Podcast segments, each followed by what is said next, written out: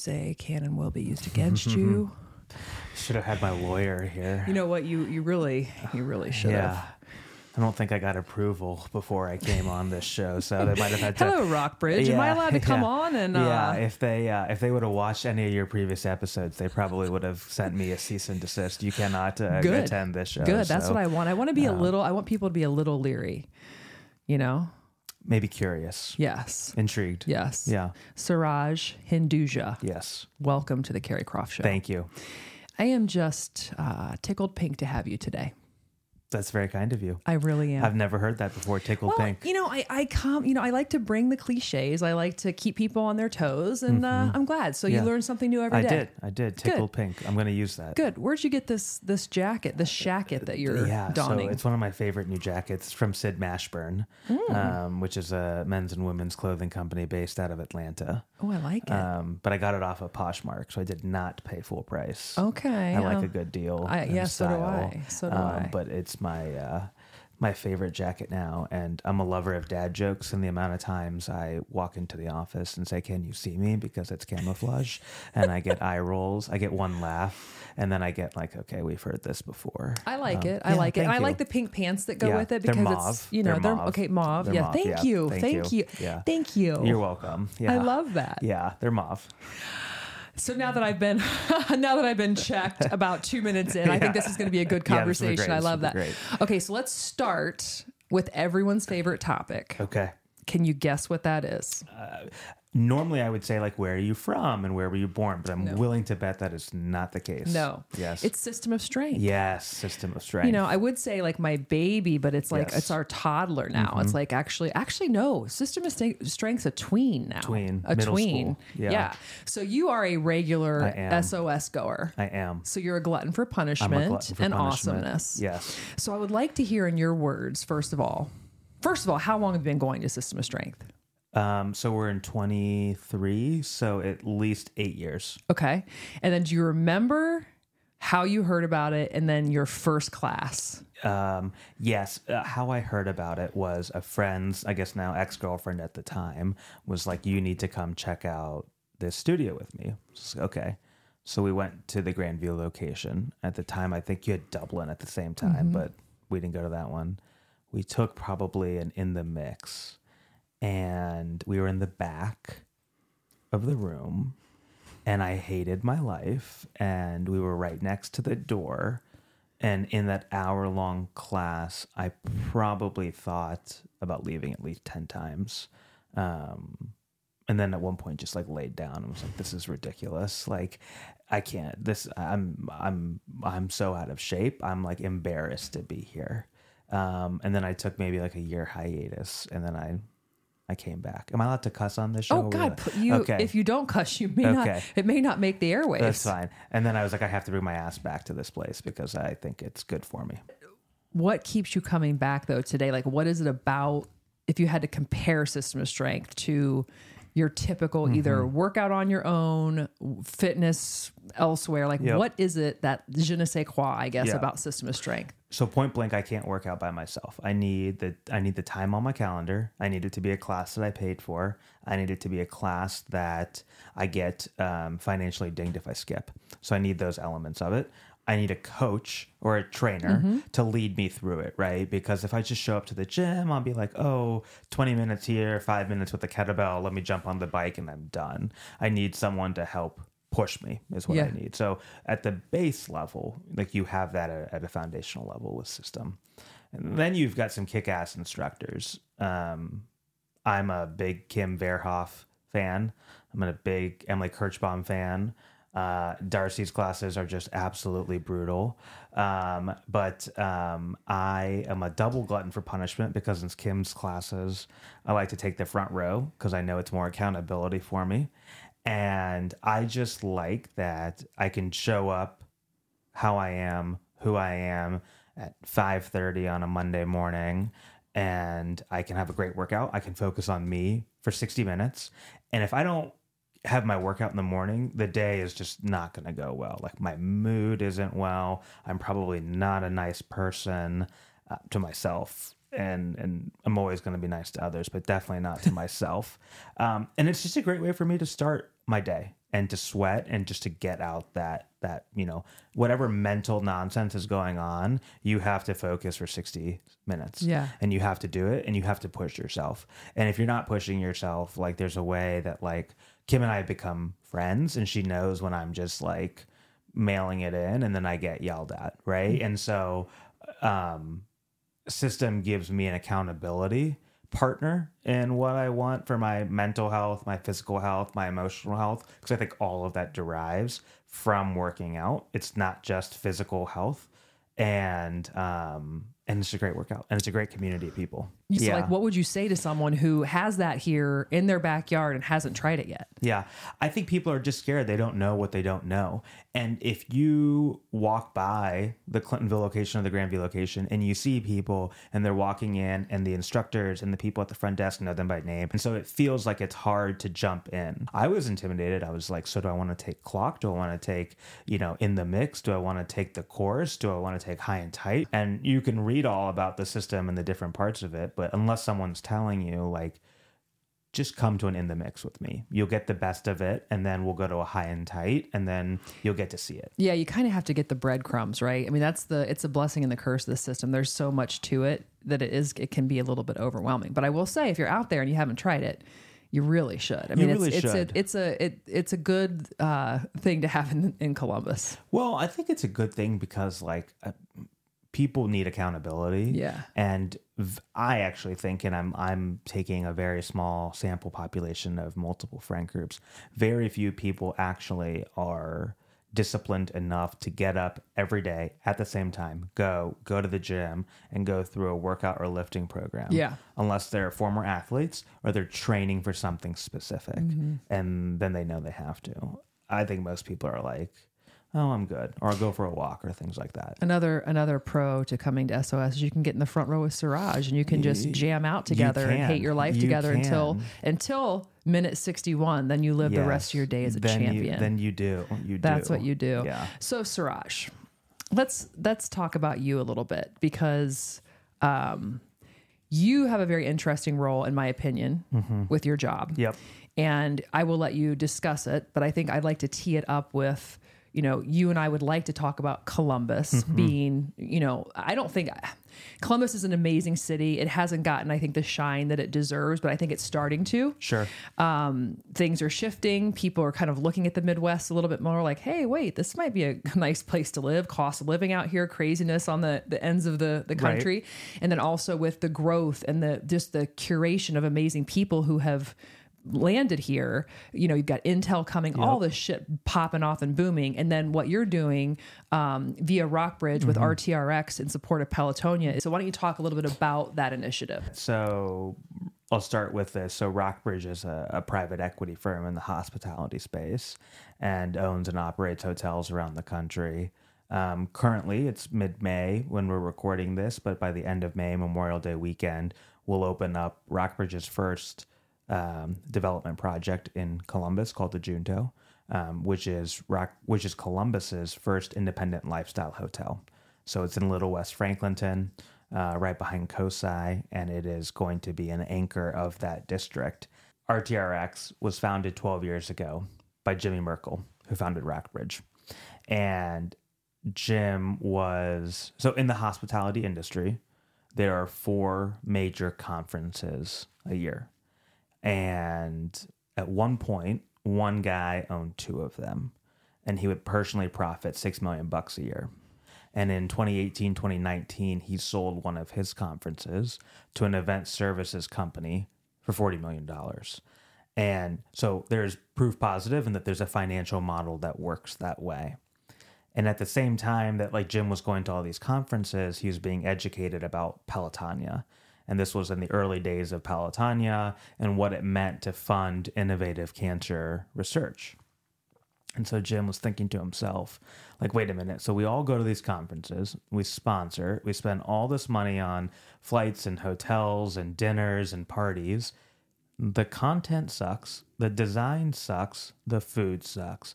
But we go because people are there and we can do 30 business meetings in a matter of two and a half days. And we don't have to cr- travel the country for six months to go see our partners. And so at the same time, Jim was like, wait a minute.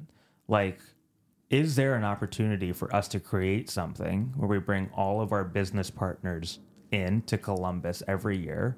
We do business, and then we go ride in Pelotonia, and then we raise money for cancer research. And so that small event has grown to be a four day experience that we put on that brings business leaders from around the country, 28 states currently, into Columbus every August.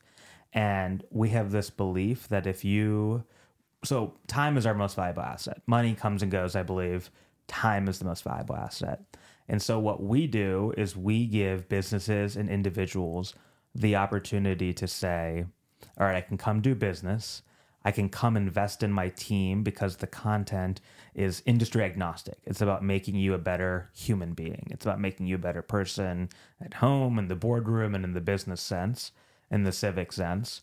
Um, we can have fun and we can have an impact in um, the the fight against cancer because all of the profits that RTRX makes goes to Pelotonia. So we follow the social enterprise model. We create a product that is relevant and meaningful for businesses. We put on one heck of an experience. Um, this year, we're bringing Danny Meyer, who has 28 James Beard Awards underneath his name. He um, is a quite frankly a luminary in the hospitality service industry. He's founded, you know, fine dining and then went and founded Shake Shack. And very rarely do you have somebody who can go from fine dining to Shake Shack and casual dining back and forth. Um, we're bringing David Gergen, who's advised four U.S. presidents uh, across both parties, to talk about civility and transformational leadership and generational impact and then a woman named Ingrid Fetell Lee who's going to talk about joy. And so we bring these speakers because we think that they're germane to making you a better person. And so we just, it comes down to these two beliefs that we have. One, there's a better way to convene. We couldn't find it, so we created it.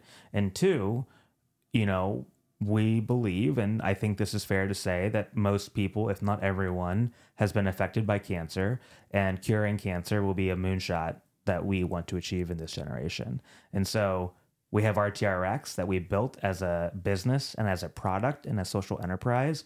And then we partner with Pelotonia on the ride aspect of it and the investing in, in cancer research. Our grand vision is that every year, people from around the world say they have to be in Columbus for RTRX. So that's point number one to that vision. Point number two is every year on average, rioters in Pelotonia raise about $25 million for cancer research. Point two of our vision is how do we match that? So, how do we build a movement that is also raising and investing $25 million? So now the annual research investments go from 25 to 50. And so, how do we do that? And then the third is how do we elevate Columbus to be a global thought leader and where people come into Columbus every year for RTRX. And this business model works, right? And the you know the 800 pound gorilla in the room is always South by Southwest. Mm-hmm. It's 40 years old. In 2019, they had a 360 million dollar economic impact to the city of Austin over a 12 day period, and they brought in hundreds of thousands of individuals across every single industry. So our North Star that we aspire to in our own way is to create something that is similar to South by Southwest. We don't want to be the South by Southwest of Columbus mm-hmm. because that's like we don't want to control copy paste, right? Yeah. We just we use that as a data point to say it's possible. So because it's possible, we're going to go after it. Right. Now it could be 10,000 people for us. It could be 20,000. Like I don't think we're at a point yet where we can confidently say what that like number is because we're still diving into our strategy. But what we know is that like it, the business case works and it works because we've had companies and individuals who've come for 12 years to RTRX and they started as an attendee and now they're the highest level sponsor. And so they, they see the value in it. Oh, there's without a doubt. And so speaking of South by Southwest and then Summit Series, which mm-hmm. I am yep. personally familiar with, I was just there last year um, there's nothing like being able to just go somewhere and submerge yourself in a highly concentrated like situation with like-minded people learning about shit that like you may not have even thought about. Right. you know so like just you bringing these speakers in to talk about joy for example. Somebody's flying in from wherever they're doing their thing they're like i gotta go to rtrx they sit their ass in the seat and they're like wait we're talking about joy? And then they're like wait we're talking about joy you know So most business and civic leaders aren't going to seek out conversations Mm-hmm. on joy, vulnerability, racism, change. They want to seek out like what is the what does the impact of the Silicon Valley bank collapse have on the global markets? Great conversation to have. Fair conversation. We should be having that conversation. Congress doesn't raise the debt uh, ceiling. We should be having that conversation. We're just not going to be having that conversation. Other places are. Mm-hmm. Maybe someday you have a political track or a politics policy track. Like that's our big goal is that you have Mondays the day of hospitality, Tuesdays tech, Wednesdays in you know healthcare, you know thursday's future of people and work and recruiting friday's politics and you have all these things that are cross-pollinating in this collision. But at the end of the day it comes down to two things. It comes down to we believe the world is going to be a better place when we're optimistic about it. And two we believe that the world's going to be a better place when these optimists are taking action. Yeah. and so we we are resolute in our in our in our mission to to prime optimists to go take action. Yeah. and if we can do that then we know that we've done something really well with ourselves. Right. And I think those going back to the, you know, like the businessman or the businesswoman, like intersecting with this random conversation about joy or something that's not necessarily in their lane that they'd be thinking about all the time. That's where the magic happens. Right. So like I go to the summit series and I and I look at my app. I immediately start resonating with like, you know, the CMO from Nike or the social entrepreneur for this. And I'm I'm going straight for like all the business stuff, but then I'm looking at the other stuff and I'm like, hold on a minute. I should be going to like the science of happiness. Sure. Or wait, there's a woman in a tent having an orgasm on stage. There's a sex like an actual uh, erotic therapist. I'm going to go check that out. That's interesting. We might not do that, Now, you know yeah. what? I think Columbus could get there. Needless to say, her, her tent, her tent was not only full. There were people literally like cramming into this tent. I'm like, I don't know what this is, yeah. but like in a death doula and all Sure. these, you know, these things. The, I guess the point is bringing something in front of people that is going to like elevate their experience and their thought process, and they're going to leave being like, wait a minute, how do I incorporate or do I incorporate joy? How much joy do I? Right. You know, I just think it's important, and I think it's great that you guys are doing that because they can get their bill of business conversations can get it every other time. You can get it anywhere. You can you can get it online. You can go turn on the news. You can listen to a podcast like we're recording right now, and you can get it anywhere. In 2019, we had a speaker, Golriz Lucina, one of the co-founders of Soul Pancake, which creates videos around meaningful moments in life. And she brought the entire room to tears at the end of the day because she talked about the power of gratitude. And she had everyone go through a, a very short 60 second gratitude exercise. And she had everyone in tears um, because they were thinking about being grateful. They were grateful. They took action on their gratitude. And they received feedback on their gratitude, all in a 60 second span. Do you remember like what the what was the exercise? So the exercise was you have to close your eyes. You have to think about someone that you're grateful for and why you're grateful for them. Wait, let's do this. Let's reenact this for the people at home because they're great. They could okay. So Okay. let's let's Suraj do it in a more like so close your Right. eyes. Close your eyes. So I I, I, I did this a, a couple weeks ago at a presentation, but I did it from a the, a mindset and a belief that like change happens with good starts with one, and it just takes one person to accept an idea, to challenge an idea, to be curious about an idea, and then it's one person to one room, one room to one business, one business to one city, one city to one state, one state to one nation. And so, what I want people to do right now is I want you to put both feet on the ground. I want you to close your eyes. And I want you to intentionally think about someone that you are grateful for and why you're grateful for them.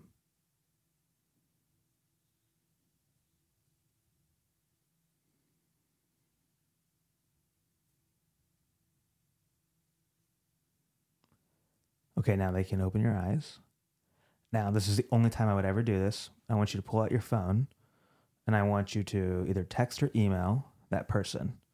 And I want you to tell that person, Dear first name, I'm currently listening to the Carrie Croft show. I'm sitting wherever I'm sitting. And I want you to know how grateful I am for you.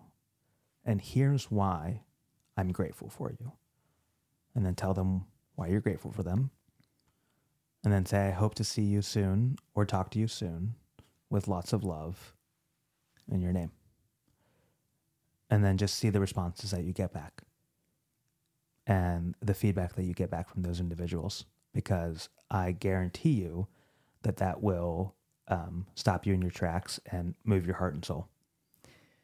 And where I think felt like I'm tearing up right now. Like just I mean, we like it's funny you can take you can just go on that journey where mm-hmm. you really do like lock in and think about that where you you know, you don't think about it all the time, but you think about that person and their impact and it just takes you into a whole nother space. Now, when you guys were doing that exercise and everybody was it real time? Like were people getting people, responses people were back? Getting responses Aww. real time. And then the one of the pieces of feedback I got on the attendee survey in 2019 was please make sure you have um, Kleenex tissue boxes at the seats if you're going to make us cry again. And, but I think every day we're like, oh, I wake up and I'm grateful for this person. I'm grateful for Carrie. I'm grateful for System of Strength. I probably have not, in a direct way, sent Kim Verhoff a message and said, like, on days when I'm down, you bring me out of the the shithole because of your workout. And I'm grateful for you, Kim, for these reasons. And I just want you to know that. And so it's one part to slow down. It's another part to think about why you're you're grateful. It's a third part, it's another part to then express that gratitude. And then gratitude multiplies. And then it started with you. So that's where it goes back to the power of one. So it started with you. And then you're going to go say that to somebody. And then hopefully they get inspired to want to say that to somebody else and then it just trickles down. And um, just gratitude brings so much joy into the world. And i also think so much vulnerability and empathy and compassion.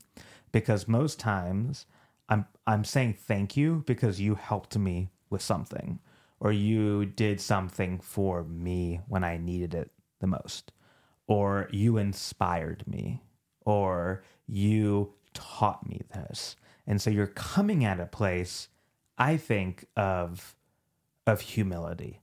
So like in the in the Hindu and Indian culture, we touch the feet of our elders whenever we see them. One, it's tradition and it's respect, but it's also to say that their feet have walked experiences in life that I have yet to walk. And so I am honoring them and those experiences in that. And and then it says that you're like we're we're connected to each other in that. And so I think that and and that's our way of saying we and we don't say it very well, at least in my family, we're not as open and emotional as we should be. But there's there's a sense of humility I think that comes from when you're expressing gratitude. Because every time that I'm expressing gratitude to somebody, they've helped me out, they've inspired me, they've taught me something. So where I thought I could do it on my own, I realized I probably couldn't and I needed their help. And that's like every time I show up to a Kim class, like I'm like, I am tired. I have way too many emails in my inbox and my schedule is driving me insane and it's not even six in the morning. But I have to give myself that hour.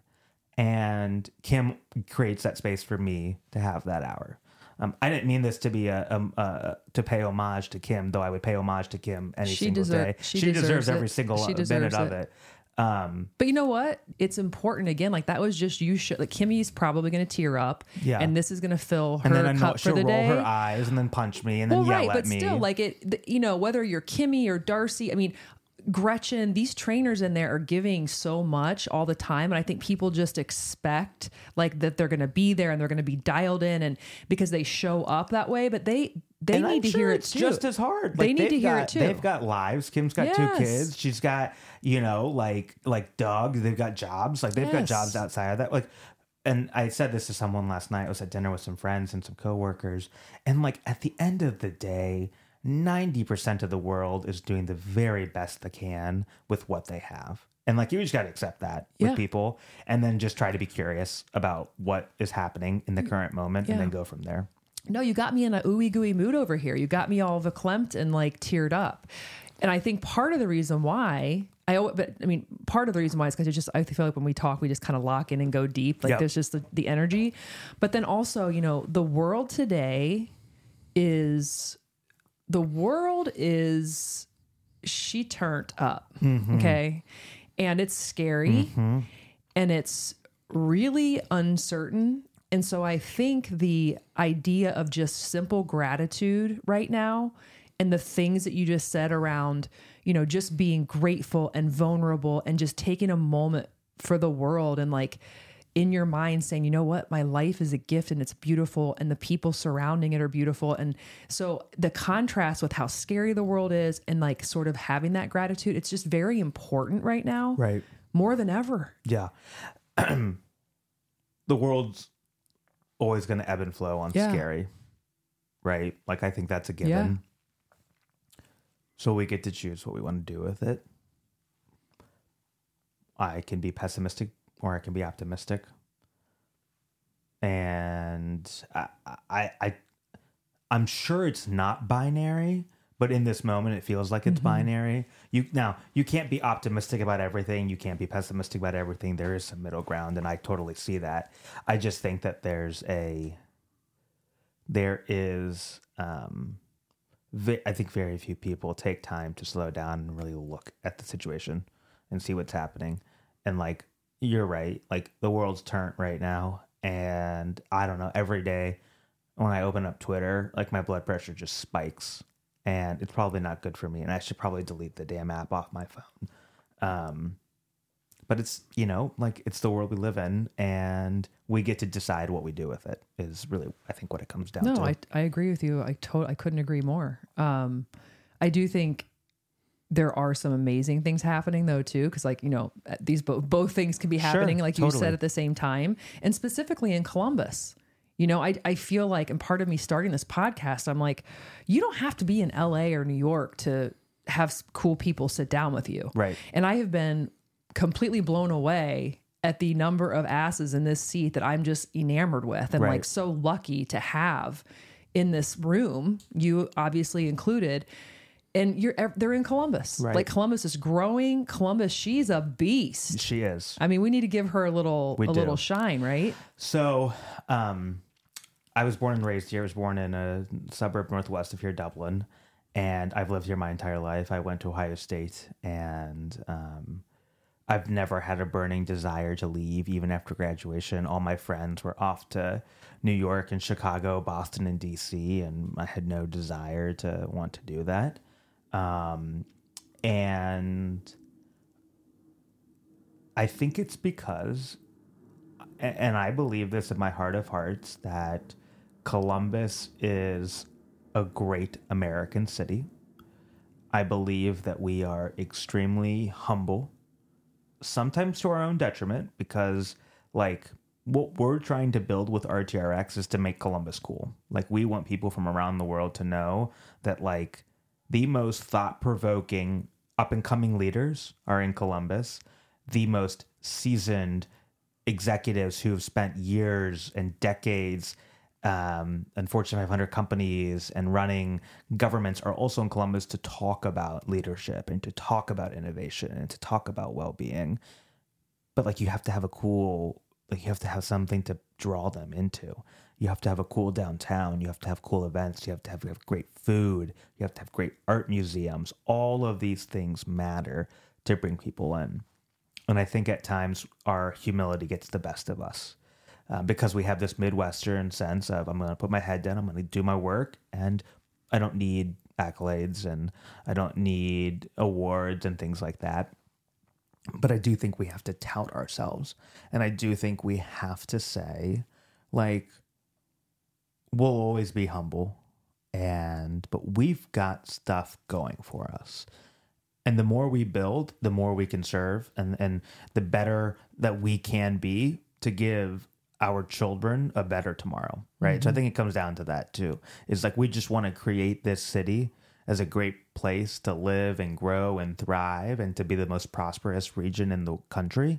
But we want that today. We want that for our children and we want that for our children's children. And so we have to work at it. And I love this city. I love everything about this city. There are things I wish we, like I said, I wish we promoted ourselves a little better. I wish we didn't always hide back. I wish we would step up to the plate when we got a swing. And and and and, and sometimes it's not that we swing and miss. That i don't mind. You should swing and miss. That's life.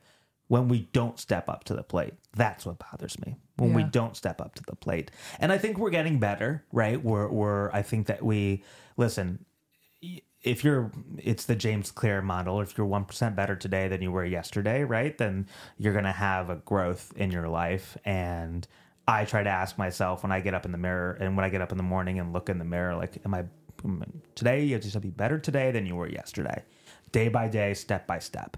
And I think that we are getting the right pieces in place from a private sector standpoint, from a public sector standpoint, from a uh, nonprofit standpoint, and young up and coming leaders. Um, but I think we have to do a better job about setting some really, really big, bold goals that make people stop in their tracks and say, wait, wait, wait, say what now? Mm-hmm. You want to do what? Mm-hmm. And you want to do it in Columbus? And I want to say yes and yes and watch us do it.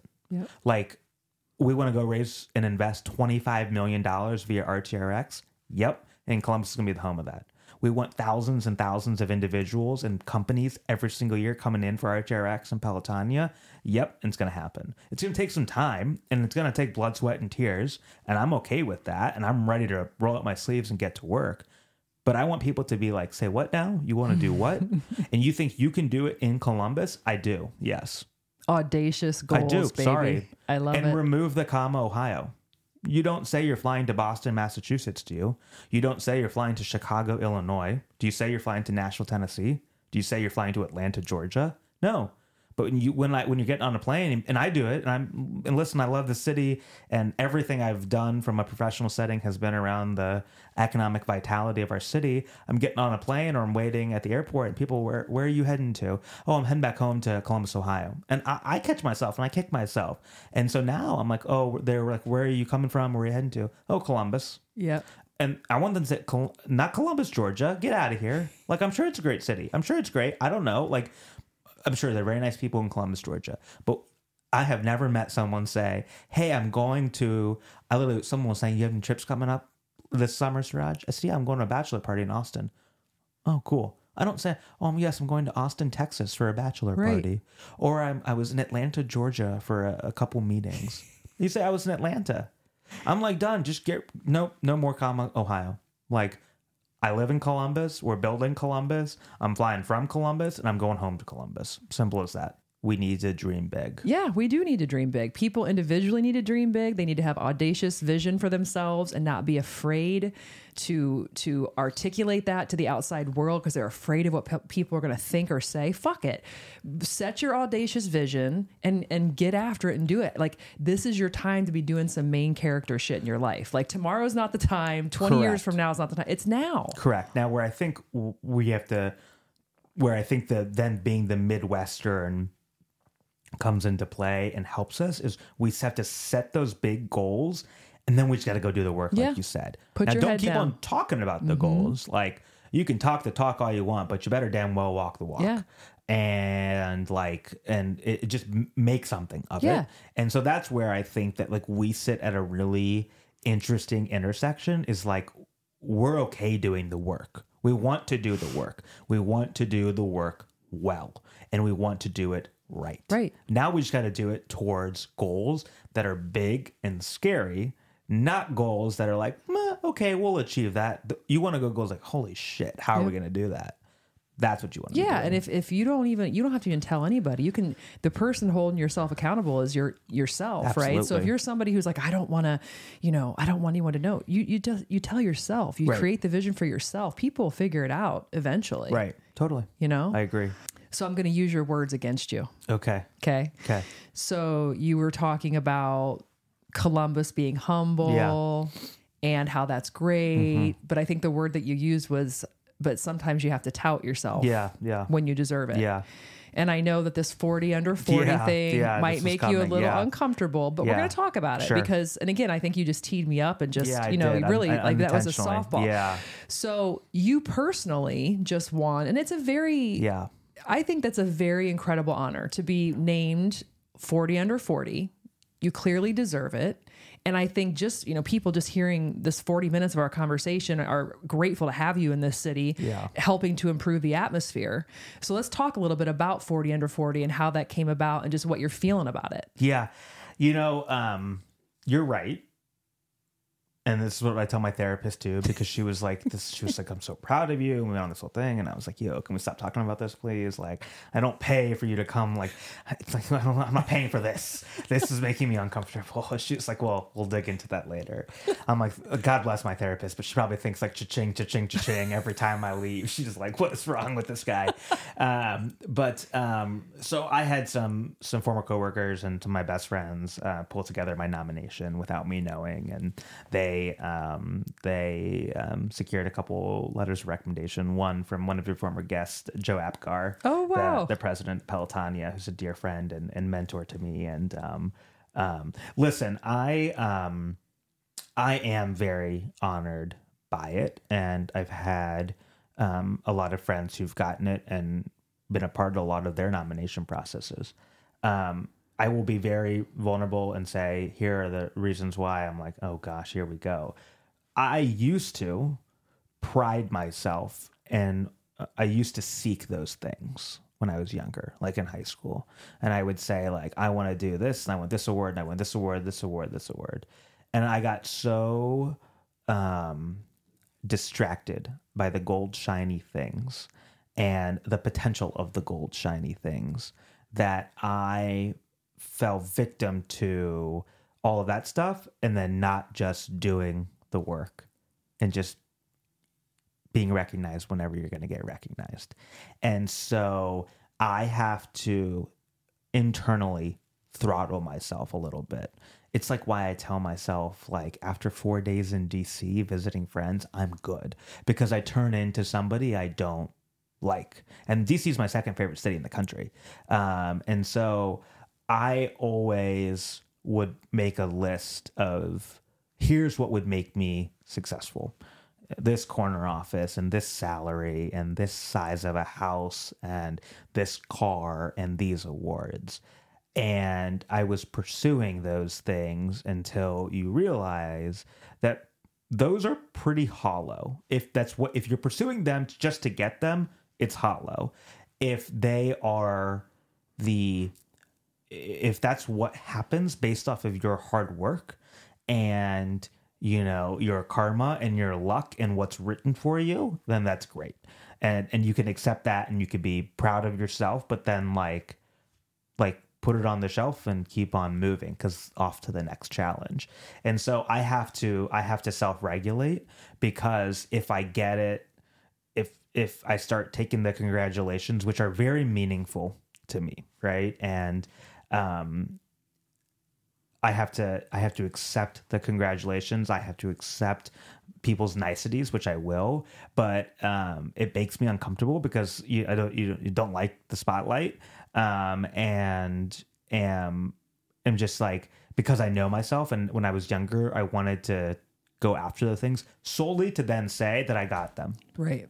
Not because of the work that they would um the work that I would do that would allow those those awards to be given to me. So that's why I have to throttle, right? Is because my old self a couple versions ago was so self-centered about that and it just like I just know that like I don't want to I don't want to fall victim to the old versions of myself. Is there part of your old self in there that's like, yeah, boy, we did it. Woo, woo. No, that that old self is tucked away Tucked. and tucked away, and and you know we'll never um, See the light of day. see the light of day. No. So going back to your this version of you in DC, so Yeah. what what happens to you after four days in DC? I need to know this. You know, so I'm a I'm a I'm a I'm a recovering political nerd. I love politics. I also love policy. So I'm I'm I'm cognizant of saying there's two separate things with politics and policy, and I love them both. Um, when I was younger, I wanted to go into politics. Like I wanted to run for multiple levels of office. Like I was obsessed. And I just think it turns into a dog eat dog, like zero sum game. Like I've got to win, win, win, win, win. And I'm just like, listen, I love DC because I'm a huge American history buff. I love the monuments. I go to the monuments every time. I walk the National Mall. I go to all the Smithsonian's. Like I do it all.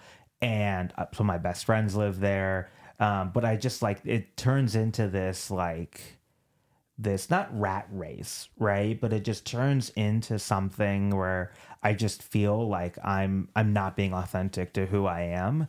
And I'm just like, all right, I gotta I gotta go. But I'm still trying to peel this back. Like, help me understand. Is it because you're having conversations with friends that are getting heated, or like, what's the? yeah, I think what is it? I think it's because I'm like, oh, I could work on Capitol Hill. Oh, I and then. I'm like around all of my friends who are politicos or lobbyists, and I'm like, I could do this. You get sucked into like, oh, the like the lobbying world. And let me also blanket statement, like some of my best friends are lobbyists at the city, state, and federal level. And so like to each their own, right? But like it's just there's parts of me that like come out where I'm like, oh, I don't know if I I don't know if I like this type of Suraj, right? Like where I'm not thinking about the other person. I'm not saying that's what they do. I'm saying that's what happens to me, mm-hmm. where I think like, how am I going to get as much information out of you, crush you, and and like, and I just again I turn into someone that I'm not uh, Proud of? of. Yeah, So if you're at a dinner party, this isn't the real world. This is just a fake world you and I are going to create here. Okay. Okay.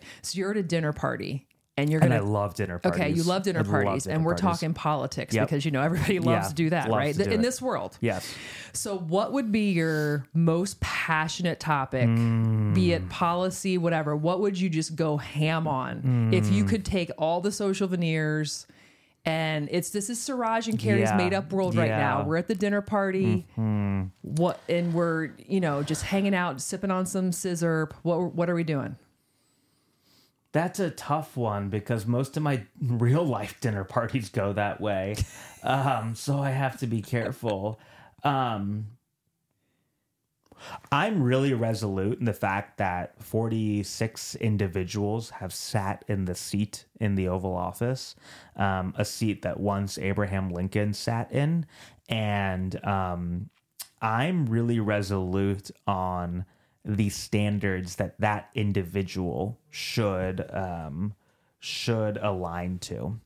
And um, that's not a partisan statement. That's um, that's just me saying like I'm very passionate that that individual is someone that we as a country should look up to, um, and someone that should inspire and motivate and and lead us. And um, that's the one thing I'm very passionate about. I'm also very passionate about the fact that um, I think we have lost all, if not most, of civility um, in American politics today. And we're just sitting at extremes, extremes, extremes. And um, I'm just, um, I'm nervous for what's going to happen. And so I kind of, I make my camp in those two areas. And then I see where, where people are going to go on that. Okay. And what about like what's a hot topic for you? There's plenty out there right now. Mm-hmm. But what would be one that would get you riled up more than others? Like be it, you know, reproductive rights to gun violence to racism, all- any of these hot topics, what would be one that you feel like you could you could uh throw a table? Yeah, um, all of the above. Um, Really? Do the reproductive rights get you uh, yeah, they do. up? They do. They do. Um, and it just, it's one of those things where it's, uh, um, it's not. It's not my body. Right. My, it's just and it's it's a woman's health. Yeah. But, and you're right. I just it's it's it's pretty. Um, it's pretty. Uh, it's pretty clear to me. So Yeah. yeah, I let you divert the questions. Yeah. You didn't you didn't answer. yeah. So you can still pick a hot topic. I think that's the hot topic. Is that your Yeah, hottest yeah, one? Yeah. Really? Yeah. Yeah. Even over gun violence? Um, well, um, as a resident of the short north Mm-hmm. that has experienced two deadly um, uh, gun violence incidents um, in the last 10 days. Yeah, uh, talk to me about that. Did yeah. you did you hear anything? Did Oh, you no, no, it any- happened right outside my front door of It my apartment did? building. Yeah, yeah. So Let's talk uh, about that. Yeah, so it's right outside my front door. So I'm right off of First and High on High Street, and um, the one that happened this past weekend. Um, I, I mean, I heard the five gunshots, and they they woke me up. Um, and so um, you know, and it's heartbreaking because it's children. I mean, it's a 21 year old young man who was killed. Uh, he had 60, 70 years of his life ahead of him. It's the second one in 10 days. I don't know what we do about it, right? I think it's a mental health issue.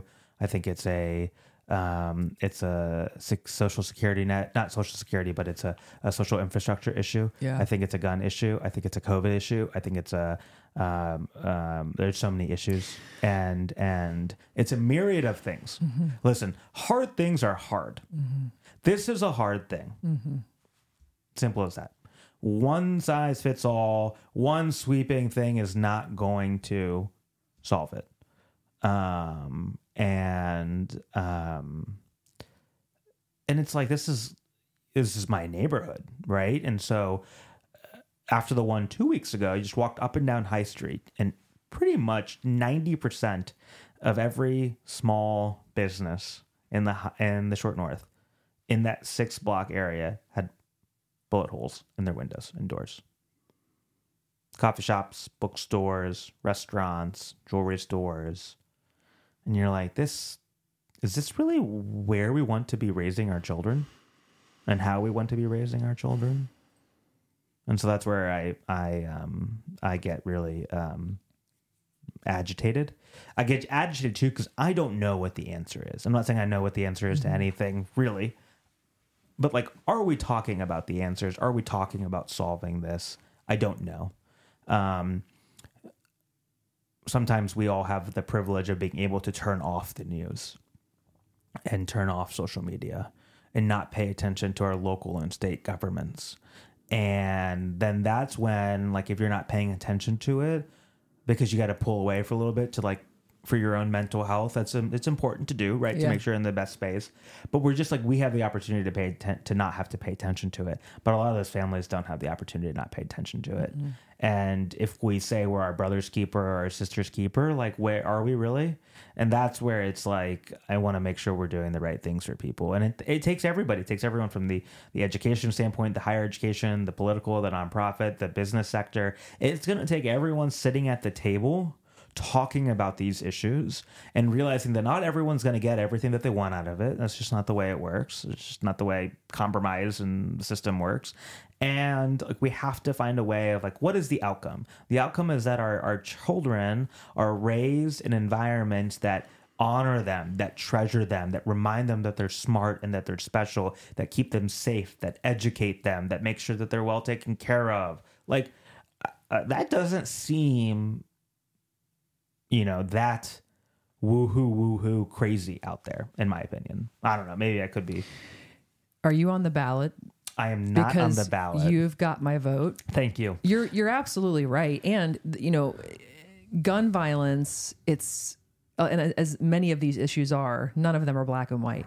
There's lots of shades of gray, and there are myriad of complex. There's there's complexities all over, and and to think that that's that there's one lane that's going to solve it, like take all the guns, that'll solve it, or you know, it's all mental health. It's it's it's a lot of a lot of things. correct And that's where it's like you really need thought leadership and you need a more surgical approach to this as opposed to just, you know, picking a side and, mm-hmm. you know, digging in. And Correct, but we have incentivized picking a side and digging your heels in.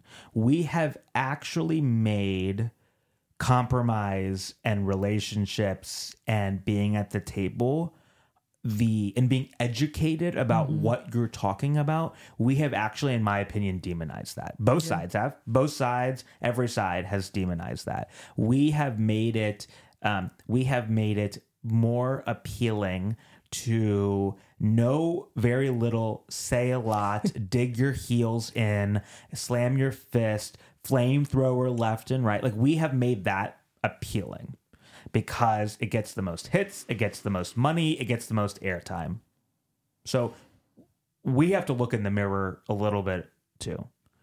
We have made that the most appealing thing. We have not made appealing putting smart people who are compassionate and curious and dedicated to an objective at the table in the room talking about it. We just haven't. We have made that. We have we have we have demonized is maybe not the right word. It's, it's not the word. No, we haven't demonized that. We have just made that less attractive. Right. And that's a problem. And like the more we sit in our camps and the more we entrench ourselves and the more we only are in echo chambers, Echo chamber is a good way to put it. I mean, then then the then the worse off we're going to be. And that sounds hyperbolic. And again, I spent 20 minutes talking about being optimistic. What I am optimistic about, though, is people who are willing to continue to push against that. Right. And who are willing to say, with their voice and with their time and with their energy and with their financial capital, that we understand that people are finding success sitting in the tr- uh, in the trenches against each other and at the edge of everything and polarizing it but we're going to continue to do this. So it, we face this all the time at work where people say like they they dog on us because we think that it's important to be optimistic. And so but we're going to take action with it. So i can get off of i can go i can go for 20 minutes and then i'm good for the rest of the week right? Yeah. but then i can sit here and say like okay what's next? Like, what are the next 10 words of that argument? The next 10 words of my argument from that are even though there are people who are entrenched in the extremities of their beliefs and are digging their heels and are knowing little and saying a lot, we're still going to create a longer table and we're going to break bread with people who are dedicated and serious about making a difference. And so that's what we're going to do. And I say we being myself, but like my friends and, and the people that I work with, like we know that that exists. Just because that exists is not going to stop us from continuing to do and bringing more people to the table, building those bigger, wider tables, breaking bread with those folks, and, and having a greater understanding of how we can solve things together. That was actually 247 words. Oh, true. So yeah, that's like when I tell people I am. I'm- I I, I can count, count- really you can fast. count, yeah. I can count really it's fast. like when I tell my mom I'll be there in five minutes, and my five minutes turns You're into that fifty. guy. Well, I'm You're that actually guy. no. So it's just like so. It's funny you say that because my mom was like, "Here we go again." I'm actually very punctual. I like to be punctual. It's just like if someone calls and I take the phone call, and then I'm like, "We haven't talked in in, in two weeks. Like, how are you?" And then we're like, "Boom, boom, boom, boom," and then my friends are waiting for me, and they're like, "Always on calls, dude." Always on calls. It's 8 p.m. on a Friday. Who could you be talking to? Actually, I'm talking to a lot of people. Like, I gotta get work done. And so I'm that guy where I'm 90%. So my late grandfather, you know, was typical, you know, if you're early, you're on time. If you're on time, you're late. If you're late, good luck, buddy. Um, and and so I always strive to be on time. I also just love talking to people and I love seeing what gets them to tick and building relationships. Mm-hmm. And so I have a hard time like at events or parties like you, you thought Midwesterners were bad at saying goodbye. You haven't met Indians. Indians take three hours to say goodbye. It's like an hour saying goodbye at the couch, an hour saying goodbye at the front door, and then we follow you to your car and we talk to you there too. And so, like Midwestern Indians are the worst because we just it's like you know you might as well start saying goodbye the minute they walk into the house for dinner. You know how I say goodbye? How do you say goodbye? Irish goodbye. Yeah. Well, I've gotten better at some of my I Irish literally goodbyes. don't say Yeah, goodbye. No. I- Anyone out there who, know, who Yeah. knows me, like I, I, I literally, I, I, I- rarely say goodbye. I, I've started some Irish goodbyes, like you know, It's actually great, efficient time saver. it is great, especially when you're like, I would rather be in bed than I would Yeah. be like at this party or Yeah. Uh-huh. at this bar. Um, but I, I love, like, I love being with, I love people. Yeah. Uh-huh. Like, I just, I love people and I love people's stories and I love digging with people. And if you ask the right questions and if you give them enough time, they're going to start telling you about themselves and they're mm-hmm. really going to open up. And then you lo, lo and behold, and you're 20 minutes late to dinner. So it's mm-hmm. this balance of wanting to be respectful of the time that I have scheduled for dinner at 7:30, and then there's a balance of like, but I'm on the phone with somebody and they're like opening up about something. I'm not gonna like Cut 'em off. Cut them off. Yeah. And so I you know, my dad always jokes, he's like, whoever you date or marry, like, God bless that woman because they're just gonna have to know, like the yin to your yang. Yeah, like there he goes again, like, you know, walks into a restaurant and tries to see who he knows. It like sounds like you like people a lot more than I do. Let's just be honest. No, it's funny because I'm in and people don't believe me when I say this. I'm naturally an introvert. I I'm am too, in a so way. I'm an, I'm an only child. Um, and I grew up in a typical Indian household. Both my parents worked a lot. They still do. And I think that's kind of where those like at times workaholic genes come from. Mm-hmm. And um, you know, they were immigrant parents and at some points they had to work multiple jobs to make sure that like we could live the life that we're living today. And so I had to like create my own entertainment, right? And at first it started from like books and reading and magazines.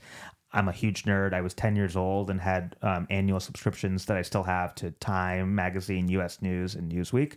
Um, and so, um, yeah, I still have those. And I just like, I was able to sustain myself and find time and like entertain myself, Yeah. right? And so people are like, "You're not an introvert," and I'm like, "No, no, no, I'm an introvert." And now it might be whatever, like, what's that ambivert Yeah. or whatever, I- like, like a mix. Yeah, like I can do it when I have to do it, Mm-hmm. and I can, you know, shake hands and kiss the babies and do whatever. But like when I have a Saturday and I don't have to see another human being, and I can just sit and you know do laundry and clean the apartment and like binge watch something on Netflix, I'm pretty happy. I don't need it all the time. I just need a little bit of Mm-hmm. Yeah, it. I think I'm the same way. I'm, I'm both. I'm Yeah. an introvert and an extrovert, Right. but I can say I don't need. I can say goodbye pretty easily. Yeah, I can't say goodbye. I just go, oh, and then like I didn't see that person, I didn't see that person. Uh-huh. I get it. I, I got your yeah, number. I got yeah, your number. yeah. Well, here's the thing. We're coming up on an hour. Yeah. This has been tremendous. It's been wonderful. I think that anyone out there who's listening, I I think we should get a petition together to make Suraj like some. You need to run for something. No, I- what do you mean no? Maybe, maybe? No. So Never? here- no. I mean, never say never. Um, right. Um, I've been really lucky in my professional space to work at the intersection of the private sector, of politics, and of the nonprofit social impact space. And I really like that. And I find my ability to make a difference and impact um, at times a lot easier. And um, my North Star is like, can I leave this world better for my children and our children? And that's what I constantly have to grade myself against. And so, listen, I'll never say never when it comes to running for office, but at this point right now, like, I'm okay where I'm at. You know what, And- Suraj? No, I think. Listen, here's the deal. We're in a lot of trouble. You've made more sense in this one. That's- Listen, you've made more sense in this one conversation. I think we should get you on the ballot for president. Yeah, no. Well, I uh, think yeah. there's if there's ever a time for Yeah. for someone to come out of the out of the Well, I- woodwork I- and win, I- I it'd be now. Yeah, well, I'm We I'm, need I'm a little shy of the age uh, requirement, No, the we minimum need you. age requirement. Oh, you're still for, you're under 40, under hence 40. 40. Oh, got to bring that shit back up again, get Yeah. y'all uncomfy. Yeah.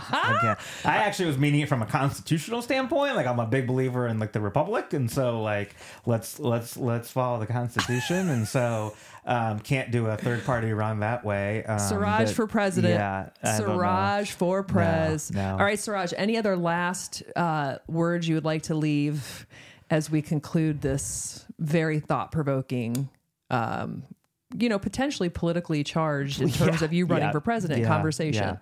Here's what's going to happen is if I ever do run for office, they're going to pull this podcast. It's going to be marketing. and my opponents are going to use it against me. No, they're some not. Way, somehow. No, they're Who not. knows? No, they're not. I'm going to be your Um, campaign manager. I've already, I, I already- see the vision. great, I have an audacious vision That's here great. of this That's happening, great. and we we will take them all down. That's great. That's great. Um, no, I just want to say thank you to you uh, for having me here and for doing this. I think it's really important. I think you're highlighting um, the great people of Columbus, which is important. You're highlighting the work that they're doing, which is important. You're highlighting their dreams, um, which is even more important. Yeah. And um, to your listeners, I just want to say thank you for listening, um, and um, for especially listening to my annoying voice in, in this podcast uh, all over the place. Um, but you're doing the right things for the right reasons, and that's the most important thing. And my hope is is that more people listen and are curious and are compassionate and empathetic about their neighbors and the world around them and work to build um, bigger tables and uh, break bread with more people. Good God, I can't wait to be your campaign manager. And with that, thank you so much, Suraj. you. Thank and you. for all of you out there who are listening, I sincerely appreciate you just sticking around with me episode after episode. It means everything. Uh, follow me on YouTube, Spotify, Apple. DM me, will you? Send me an email at info at If you want to be on the show, if you know anybody who'd be great for the show, I am all ears, baby. And until next time, you know what? Show a little gratitude to yourself and others. Be a good neighbor, like Suraj said. Vote for Suraj for president and keep moving.